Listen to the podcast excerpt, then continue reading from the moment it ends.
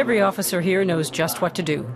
Each one is a veteran of dozens of arrest raids. They're all professionals. This time they're going after a mafia hitman. They can't afford to make mistakes. At the same moment, nearly a thousand kilometers away in Brescia, police will apprehend the hitman's cousin. The killers can't be allowed a chance to warn each other. At 3 in the morning, an elite SWAT team of the Carabinieri, called the Cacciatori, or hunters, move out. They are hardened men who know what they're up against.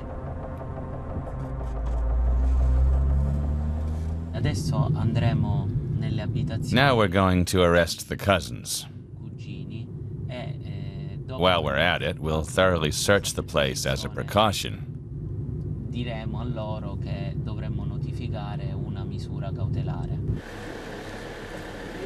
They proceed with hardly a sound, catching the hitman asleep in his bed. He served 20 years for murder and got out of prison only last year. Almost immediately, he and his cousin put out a contract on someone's life.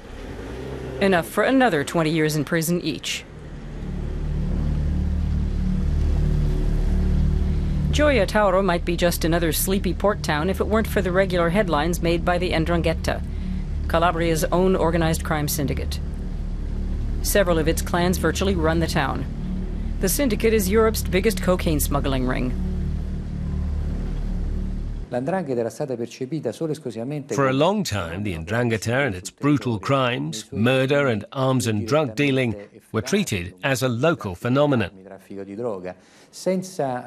New investigations have now exposed what had long gone unnoticed that it's powerful enough to infiltrate the legitimate economy. For now, that is the greatest threat. The 'Ndrangheta is currently thought to have around 60,000 members in 400 groups operating in some 30 countries. Its revenues are estimated at some 53 billion euros, making it Europe's most powerful crime syndicate by far.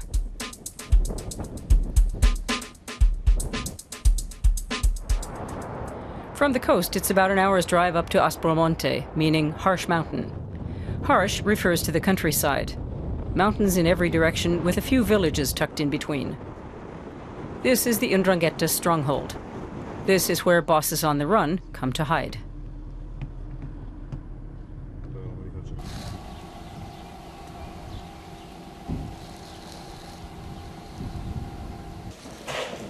The cellar of an unfinished house in the village of Platì had a concealed door in the wall. The Carabinieri demonstrate how part of the wall can roll backwards on rails, exposing the entrance to a bunker.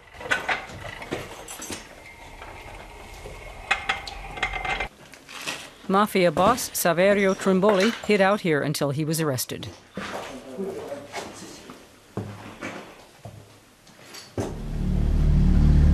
A police video shows how ingeniously the hideout was camouflaged. Trimboli's arrest was a minor victory, as nobody knows how many other bunkers exist.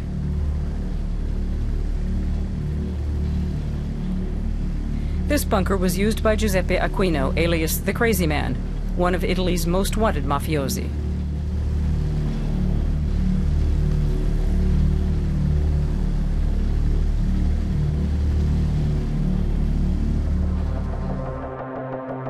The 'Ndrangheta was long thought to be a loose network of families, until the Carabinieri captured images that proved otherwise. In early September, thousands of pilgrims come to Aspromonte to see the Madonna of Polsi. Mingling among them are the 'Ndrangheta's dons, coming to elect their crimine, or leaders. It amounts to a board meeting of a multi billion euro criminal empire.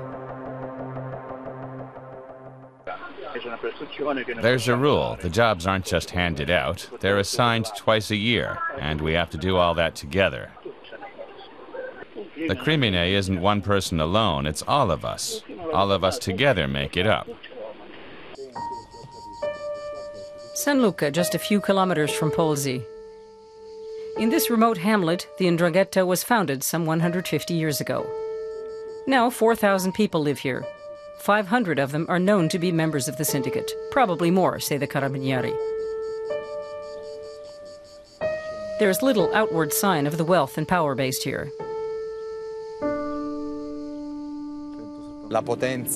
The advantage the San Luca drug dealers have over others is that they can buy their narcotics from the Colombians on credit.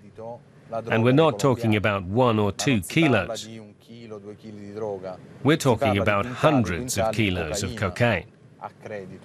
That shows that the San Luca dealers are heavyweights internationally.